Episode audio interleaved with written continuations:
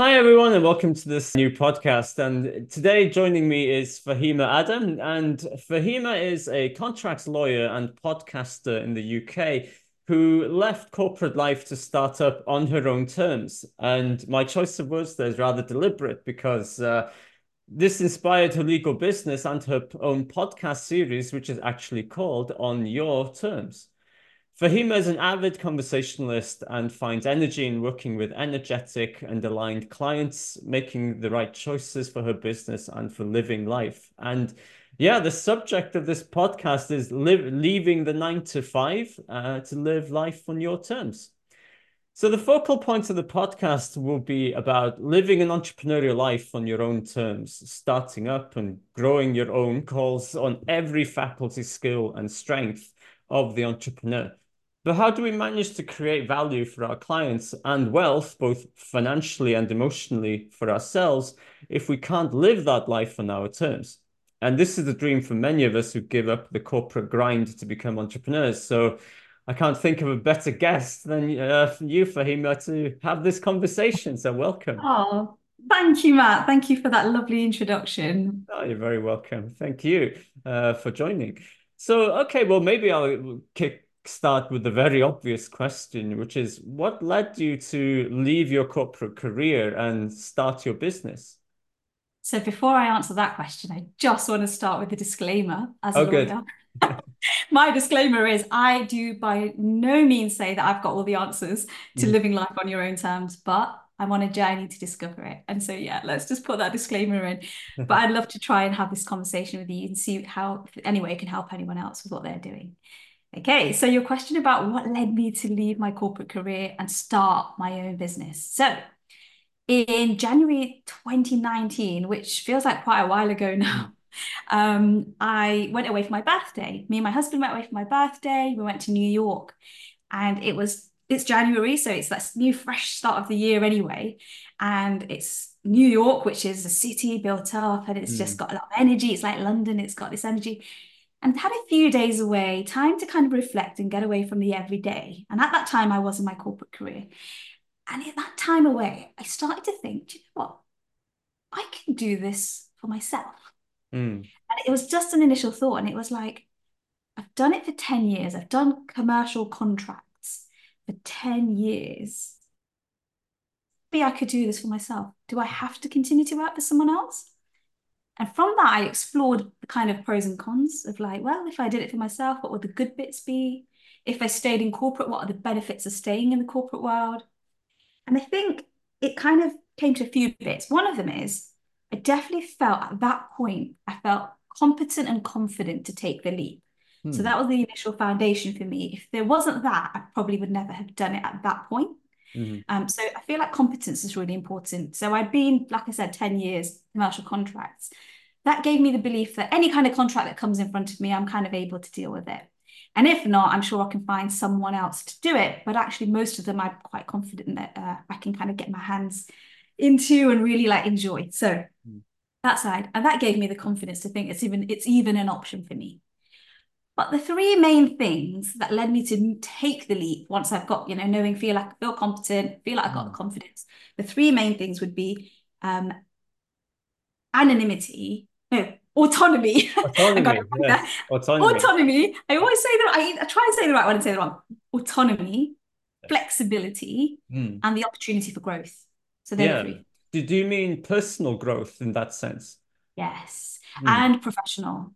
Oh, okay, and professional. To be honest, to be honest, yeah, yeah. interestingly yeah. so. Interesting. And yeah, it's, so, that is curious because you know a, a lot of people um, who do become entrepreneurs um, yeah. do so because they're pushed into it. So, for example, it might be redundancy or you know a change in their corporate circumstances where they've decided, okay, either I'm I'm done with this, and they they decide to spin out, um, or they um, you know redundancy and so a lot of entrepreneurs are pushed in this instance it seems that you were really more pulled into being an entrepreneur by you know evaluating your growth in, you know in the job what you how, how you developed your competency and then deciding actually you know i can now i feel confident enough to take these skills and and do it for myself so to speak Exactly that. And so, you know, when you asked about the growth aspect and how maybe not just personal growth, but also professional, I feel like because my career, um, the first two years was in law firms, was, and then I went to work for um, other businesses. So I worked as an in-house lawyer, which is a bit different to working in a law mm. firm. Mm. I didn't really enjoy the law firm environment, which led me to move into the kind of in-house roles. I worked for universities for the largest chunk of that career as well, mm. um, of that part of my career. And then I got headhunted into a more traditional corporate role. Mm. And I would say the professional growth aspect, um, I was felt very fulfilled in the universities because there there was more of an opportunity to learn, even mm. if it meant, you know, there was, I had a training budget, for example. So in the role that I was in, I was given a training budget that I could make proposals for courses I want to go on, places, conferences I want to attend, things like that. Mm. But then when I went into the corporate role, it was only the very first, I'd say probably six months that I had the opportunity to do things like that. But the mm. budgets kept getting smaller and smaller, delays kept happening. And I'm somebody who's constantly looking to learn. And I thought, well, mm. do you hmm. know what? if I do work for myself, I can choose where I go and how much of my business money I invest back into learning and mm, growing myself professionally. Yeah. yeah.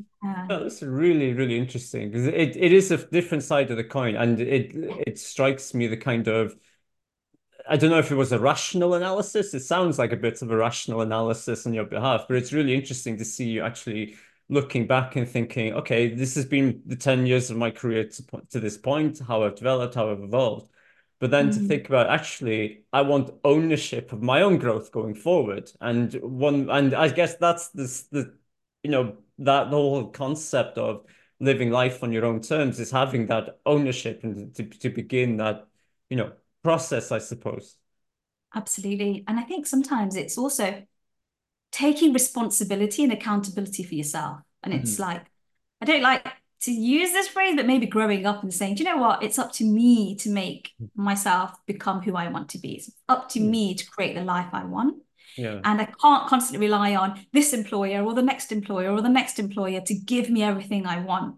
It's not, mm. it's not up to them. You know, I mean, they've got their own um, idea of what they want from me, and I've got an idea of what I want from them. And it's usually only at the very start that you get to negotiate that. And then it's just mm. a bit of a here and there with you know an annual kind of performance review where you get a bit more of a chance to negotiate some of these terms yeah but i just thought let me take it into my own hands mm. and if, if i do well great that's on my own kind of back and if i don't then that's also up to me and i'm sure and because like i said i'd done contracts for 10 years mm. i had the comfort of knowing that if it doesn't work out i could probably go get another job so yeah. there is that as well. Yeah. Like you know, if you do it really early on, when you're just straight out of university or mm. straight out qualifying, it's more risky because yeah, you, yeah I see what you mean. Again. Yeah, yeah you so have developed. Was... You know, you understand the industry. You've developed networks. Um, yeah. You know how, how to work and present it. So exactly. great. No, that's some really really nice insights. Then I hope people listening will start to maybe you know make that their own reflection and think about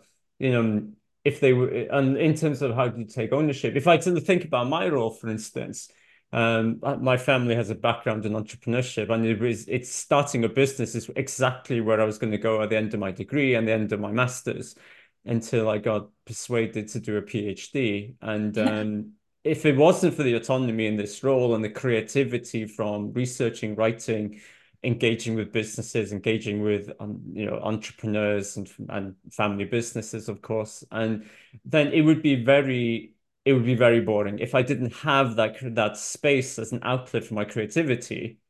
I couldn't do this, and it's kind of the reason why I realized a, a standard nine to five job wouldn't work for me because I would not be able to take that level of control is because I feel like I need the autonomy. so oh, I can absolutely yeah. empathize on that. So yeah.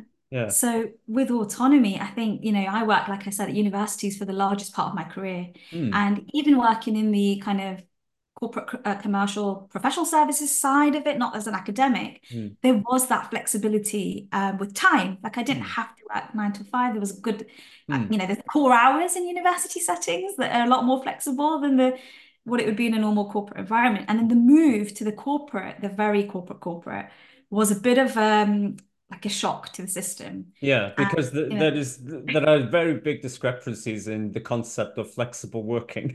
Yes, yes, yes, absolutely. That's just absolutely. it. So I guess you know they might feel they're flexible, well, but actually, for what I'm used to, I, you know, when I think about it, that that's quite an important theme now, really, because mm. one of the hmm. things that came out of the pandemic is people started to value flexible working and realized, well, actually, hang on, I don't need to be in the office all the time. I can work at home. I can work flexibly, and I enjoy that flexibility because of what it means for me and my family, or just as an individual. So I think that, that this is why I find the whole concept of living on your own terms so interesting. Okay, so let me move on to my second question then, which is, uh, you know, a, a bit more really about your, you know, you, you you've gone and set up a business. So, what value do you give to your clients as a bespoke legal service? And did that come from something that was maybe missing in the corporate world or maybe a desire to do something different? So maybe just some thoughts on that, because you know if you do leave the corporate career and you you go on your own, then yeah, uh, that dreaded phrase, you know, the, the unique value proposition, a unique selling proposition. So yeah, what how do you feel you do things differently, and you know, yeah, what value do you feel you you give that's maybe is more about you as a person and stands out maybe? Sure. So when I first started, I'd say very much, probably my very first piece of like announcement about my new business, the wording I used was non-traditional law firm. Hmm. And I was very intentional about calling it a non-traditional law firm. And that's probably because, like I said, I did two years in a law firm at the very start of my career. I actually, by the point I started my own, I'm I hadn't been in a law firm for a very long time. Mm. So I actually was not that familiar with what I was talking about in saying non-traditional, but you know, maybe that time 10 years ago, mm-hmm. that's what I was talking about. I wanted to distance myself from that because I already had, I already had, I'd gone into work in universities, I'd gone into work in the corporate world. And I found particularly universities, the place that kind of I learned that I really enjoyed collaboration, creativity, speaking to people from completely different types of backgrounds and teams. So, you know, at the university, you work with academics, you work with other people in professional services like finance, marketing. And, you know, even within the academics, there's all the different specialities. You've got scientists, and then you've mm. got humanities, you know, academics. And it's just a wonderful, wide scope of people, characters, mm. interesting conversations as you know different uh, uh, on a nearly daily basis really because um, absolutely. you know for anybody listening who may not quite realize that the concept of commercial law is a huge thing for universities because we have research grants that we apply for and we win research grants. We work with funding bodies charities businesses a huge spread of organizations that um, some provide direct funding for research others in-kind benefits and so there is lots of hurdles in terms of um, IP agreements, commercial agreements, rights. There's then tech transfer out of universities to businesses, uh, licensing, patenting. There is a whole host of there is. There commercial is. legal aspects in universities. So um, yeah, which is really interesting because you get that diversity that maybe you don't necessarily get in, in a traditional law firm. But right. then you yeah. go back to a corporate environment, and I can see exactly again where the differences could be. So, yes. yeah. So, yes. what so would what would you say is that difference for you then? So for me, there was the three. There was the law firms right to begin with, the non, you know, and then I and then the university type setting. And then at the end, it was closer to the law firms, I'd say, than mm. the hmm. university setting. And also just kind of working for one client. And I love working in research because, like you said, one minute I'm working with an automotive industry contract. The next minute I'm working with the pharmaceuticals. Another minute I'm talking to a museum about something for the history department. So I loved the diversity, the variety, mm. and I mm. missed that when I went into corporate.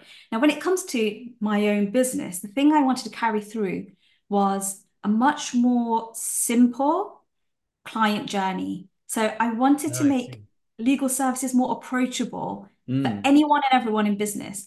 I wanted to get rid of the stuffiness, mm. the intimidate intimidation kind of aspect the kind yeah, of like that, that makes a lot of sense stereotypical feel feeling people get about lawyers you yeah. know in inverted commas I, so. I, think the the word intimidation that you yeah. use there is is very um I think accurate I mean I just think of my own interactions with anything legal and you you kind of just immediately feel like you're defensive, even when you yes. are just a party to something, haven't done anything wrong. You you just get yeah. defensive because it's you know the the concept of the law is intimidating, the technical yeah. terms are intimidating. So that's interesting. I think that yeah, it it shows you know you have journeyed through working with so many different stakeholders that you mm -hmm. can mm-hmm. see very clearly. Okay, well, actually, where people have worries is just because of the, the, how intimidating it is to think about legal clauses and legal contracts and absolutely and i just yeah i just want to simplify it and create it make it so that it's easy for people to just get in touch and also know that once they've got in touch they're not going to be put into some big system that they can't get out of i mm. think people worry about legal fees and be like oh now i'm yes. stuck and i have yeah constant legal fees coming in every month. So I do like a fixed fee model. Oh, um, okay. That's interesting. Yes. So yeah. they know straight away.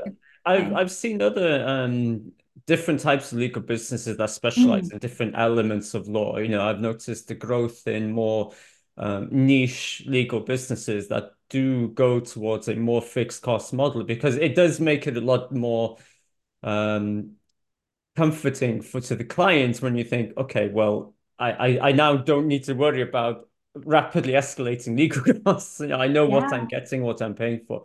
So I think that's that's also a really interesting element. So great, excellent. That it, it's really interesting again to see that personal journey and to then think about how that is reflected in the startup. And I think for many who are contemplating maybe leaving the 95 voluntarily or having decided you know they, they, they want to or being pushed out, that gives some confidence that will actually look back at your own experience and work and that journey and think about what is it that you can do different or better or solve a client problem that you can see because of how you know people for example just are so worried about engaging with legal firms and take that fear factor away and that you know that's an instant value proposition. So that's really nice to see. One thing I will say though, Mat, another disclaimer or like a qualifier, this is just how my head works, is um I think classic really lawyer. I know, right? This is the problem. I'm trying hard not to, but I think it's important to say is that it's really, I believe it's really important that you almost play by the rules first. So you play by the rules first. You know, I did that two years in the law firms.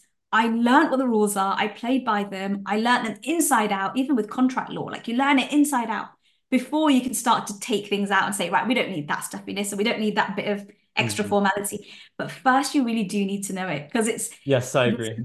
yeah, a risk yeah. attached to just going in and being like, yeah, we can strip this off, or we don't need to do this kind of bit of onboarding or whatever. Mm-hmm. And it's definitely, I definitely advise learn everything first, apply it, and respect it, and then start to pare it back to what really is yeah. needed. Yeah, absolutely. No, thank you for those insights. Okay, let me move to my um, final question then, which is uh, you've been living life and, and doing work on your own terms now since at least 2019. And what are some of the key lessons you can share with fellow hopeful entrepreneurs or startups about living the entrepreneurial life on your terms and in a way that's financially and personally sustainable? Yeah, so very early on, I had um, a business meeting with uh, somebody who I think you might know. It's called Gao Naik. Do you know Gao? He does work with, yeah. yeah. he worked at the University of Leicester quite a bit as well. Mm. And a piece of advice he gave me, something I was already thinking about anyway, but it kind of made it even more kind of emphasized in my mind as something to constantly remember is make sure your business is there to serve you and your life and not the other way around. Yeah, I see. Mm. Yeah. So that's I really that's really interesting because then I, I have a podcast from a few years ago, actually. It was around about during the pandemic. I had two podcasts. One, I spoke to uh, Karen Lee Thompson, uh, who actually started her own business and launched the business during the pandemic, a beauty products business. And it's doing very well. And she, you know, worked extremely hard to get that business set up and during that time and put in so many contingencies yeah. and develop and is successful. But I also talked to um, a lady that had done some research on uh, leaving the corporate world, and it's something that she had done. I was I had been hosting an, an event about it. You know, people being brave enough to mm. to make that choice, and that is a key point. There is that people often underestimate how many hours being an entrepreneur requires, which is basically yeah. all of the time that you have almost in yes. the sense that because you are essentially a one person yes business in many cases until you're ready to um either grow and, and take on employees but the now of course things are different there are so many opportunities to outsource elements of the business. You can outsource the financials, you can outsource marketing to AI, for instance. You know, there are so many things that can be done. Um, but I think that that point you're making there about you know realizing the business needs to work for you, not just you putting in everything for the business. Because then because you can't live life on your own terms when it's not nine till five, but every second you have. Uh, so how do you maybe achieve that? Is like a mantra that you need to live by and you make time for things or like allocate time almost like a resource or uh, yeah, how do you do it? Oh, I like that question. So I'm a bit of a productivity junkie. So I learn I love to learn productivity hacks. Um, so I I try things out. I'm a bit of an experimenter. So I'll experiment with something. Does it work for me? Does it not? And then I'll either keep it or dump it and start something else. And so I've created so many little things in my day that make a difference to being able mm. to hmm. do that and to being intentional with checking in with myself okay am i doing what i want to be doing? What's my main priority? Like why am i even doing this?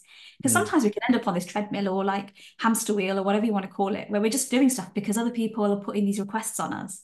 And that's something i very felt i very much felt was when i worked in corporate was other people are putting requests on you and you're just doing it you're just doing it and now surely as an entrepreneur, I should be able to make those decisions myself, even yes. though sometimes you do feel like your clients are those people that are putting you on the hamster wheel. Um, so yeah, it's there's lots of little productivity hacks. One in particular is the Pomodoro technique. I don't know if you know about that. No, never heard of this. Okay, so I'll just give you the quick one. This is one. It's one I use every day with all of my work, which is um, Pomodoro is like a tomato in Italian, I believe. Yep. And it's like the kitchen timer, you know, the 20 minute timer you get for the kitchen when you're mm-hmm. making something like cooking. Um, you basically have a timer. I set it for 25 minutes and you work focused for 25 minutes. Don't allow any interruptions. And then you stop and you force yourself to take a break, any, any amount of break, even five minutes, but you force it. And then you do another Pomodoro of 25 minutes. And I find that doing just a few Pomodoros, even in a morning, is much more than a whole day of work um, mm, because of the focus that I force myself to have. And the more you do it, the more your brain becomes used to that. And you don't even want to look at your phone anymore. You're just like, I've got a list, I'm going to get through these things. Mm. That's one, one example of managing time. But also, I think it's important to say that um, some of the people that are drawn to becoming an entrepreneur, starting their own business, are people who might have, I feel, I feel like a kind of personality where they kind of enjoy what they're doing and want to keep doing it all yeah. the time. Mm-hmm. So you can always become like addicted to it. Like, oh, in the morning, you're excited to get going. And then you want to carry on. And then, you know, for me, now my husband works from home, he might finish at the end of the day and start to come and look like he's finished for the day. Whereas I'm like, oh, just a few more things, a few more things, and I want to get more done. Um, yeah. But it's sometimes accepting a middle ground of, do you know, it's okay to be like that. There's a reason why I'm like that. But also, mm. will that lead to burnout? Do I really need to rest myself? And it's some level of self awareness, checking point. in with yourself. Yeah, yeah. I, there was um, this actually goes back to the nature of my question when I think entrepreneurs can often concentrate more on the financial sustainability and forget the personal sustainability. So I remember when when we first got introduced to each other and the, the, what we we were talking about, you know, the entrepreneurial life and so on. And one of the things I remember you mentioning to me was how you deliberately make time, for instance, to go to the gym. So on Fridays, for instance, you you know you make time, you make space to have that exercise, and and that's something I I was doing quite religiously for several years, you know, in in, in the past few years, and then the habit got broken for a variety of, of, of work related and personal reasons. And I, you know, very quickly realized that I, I was never going to the gym, for instance, for any kind of physical benefit. It was really yeah. more for my, my mental health. You know, it was mm-hmm. keeping your mind in a good place because then with your mind being healthy, you can actually concentrate effectively in, in ways that will in in those kind of bursts. So yeah, I can absolutely see. I think that's a really hopefully an important takeaway for anybody listening and thinking of becoming an entrepreneur is you know by all means prioritize the riches. There's a lot of people do go into entrepreneurs entrepreneurship to realize, well, you know, I I will not get um, wealthy if I'm just working for somebody else. You know, if I am in control of my own destiny, I have control over that financial growth. But it's really important, I think, and this is clear takeaway from me listening to all of your answers so far, is that you have to prioritize your own emotional and well-being health and that it has to be sustainable in that sense. And part of the reason to living life on your own terms and being an entrepreneur is get out of the corporate grind so you can have better well-being. So. I, yeah i think that's a really interesting message through this it is it is. And i think you know you say about like making time for the gym. I think what's really interesting is when when the habit stops that's when i think it's another point of like take a pause and why has it stopped? Look into mm. it for hmm. yourself but don't judge it. So don't don't take the moment to like punish yourself for it stopping or you know go down a negative route on it. Instead just sort of say well why is it? And be really honest because no one's hearing you. You're just talking to yourself. So you're just saying yeah. well, why is it and then you know what it is mm. and then it's hmm. like that's okay that's okay and just sort of tell yourself it's okay and then think, well, what do I actually want and why was I doing it? And how can I get back there? And be compassionate with yourself because sometimes mm. it's fallen off for a really good reason. You know, I mean, even like you said, finance, finances are important. If I went to the gym every single morning and I went for as long as I wanted to go and really trained for three hours every morning to become Spider-Man like I want to, that is you know that I, that will hit my finances. It will because yeah. i'm yeah. having a time with the business. So we have to be realistic and also be kind to ourselves for the decisions we make which we might not always like. So like for example you might not like that you stopped going to the gym but come on you did it for a reason. So have yeah. some compassion even as an entrepreneur for yourself. that's interesting. I think a key point that i took away from what you just said there is the idea that if we're being critical, we're being critical to ourselves. It's a conversation we're having in our own minds. And I'm notorious for that. I do it all the time. And I have this horrible habit of beating myself up mentally in my head, you know. um, and I that's something that I that I've got to grips with over the last two years because I was forced to. And yes. um and you know, I'm there was a lot of stigma about mental health in the past, and I'm not ashamed mm. to say that one of the ways I got through that was psychotherapy. I needed somebody to guide me to make me realize these bad habits. And one of them, a classic, is beating yourself up because of not doing enough or not achieving enough. But as you said, it's it's realizing that that's a conversation in your own mind, and then being compassionate and being considerate to yourself and realizing, okay, there was reasons for that and as an entrepreneur, you will be faced with this on an almost daily basis where you are faced with a choice of pivoting, doing something mm-hmm. different, accepting that maybe something wasn't working, and then you you redirect and, and re-navigate either as part of your business decisions mm-hmm. or life decisions. And so, yes. you know, it it takes as much courage, I think, to be willing to protect your personal well-being and mental health and making it sustainable that way rather than just also um, you know being worried about the self-criticism elements of it so yeah and do you know matt maybe that's another top tip that like just be comfortable with talking to yourself or talking mm. out aloud to yourself so one of the things i love to do is it is it started out with going to the gym, just driving there. Every time I drive now, even if it's not the gym, wherever I go, I don't put any music on. I talk to myself aloud. Nice. And yeah. so it's kind of like a weird coaching session. So I'll ask questions to myself, a bit like my podcast that I do yeah. with my guests. So I'll ask a question and then I'll just talk out loud. And then I won't judge the response. I'll just be like, oh, that's interesting. I'm yeah, more curious. Ask it, another yeah. question. it, it's um, mindfulness. It, you know, yes. there's, there's an element of that. Actually, there's um just while I'm on the subject of it, I, I have realized in the last few years that there's a growing research stream on entrepreneurship and mindfulness and how mindfulness even spirituality can matter to entrepreneurs and how that can you know it's not necessary for everyone. I i cannot do mindfulness. I've tried. I can't do it. Positive affirmations? Nope can't do that either. I just can't look myself in the mirror and and praise myself. I just can't. It's not in me to do it. But you, you know i feel like i feel like i want to challenge that but i won't do it on your podcast but the, the, the good because I think there's a way is, to do it for different people. I feel like there's yeah, I, I think that's for different. Thing. And for me, it's it's. But I think absolutely re, to reinforce the point there is for I think uh, for entrepreneurs, it's increasingly really important to have that um, mindfulness, but but uh, uh, if only of your own well-being and your own yes. health, because then that for me is truly living life on your terms, especially the entrepreneurial life, because so many people get out to the nine to five to be able to have autonomy and to be creative and to live that dream. But to go with that, you have to take care of yourself. And so I think that the, those concurrent elements are so interesting. So, yeah, absolutely. Brilliant. Well, uh, thank you, Fahimah. That was such a really interesting conversation. I have no doubts in my mind we could just keep on talking all day. I think so. Thank you, Mat. I really enjoyed chatting to you today as well. Likewise. Thank you so much for joining me. And uh, for everybody who's listening, I hope you found that really insightful. I know I did. That, that was a big eye opener for me. I can see a lot of dots connecting in front of my eyes that I was aware of, but hadn't really thought about previously. So yeah, thank you so much, Fahimah. I really appreciate it. And thank, thank you, you, Mat. joining.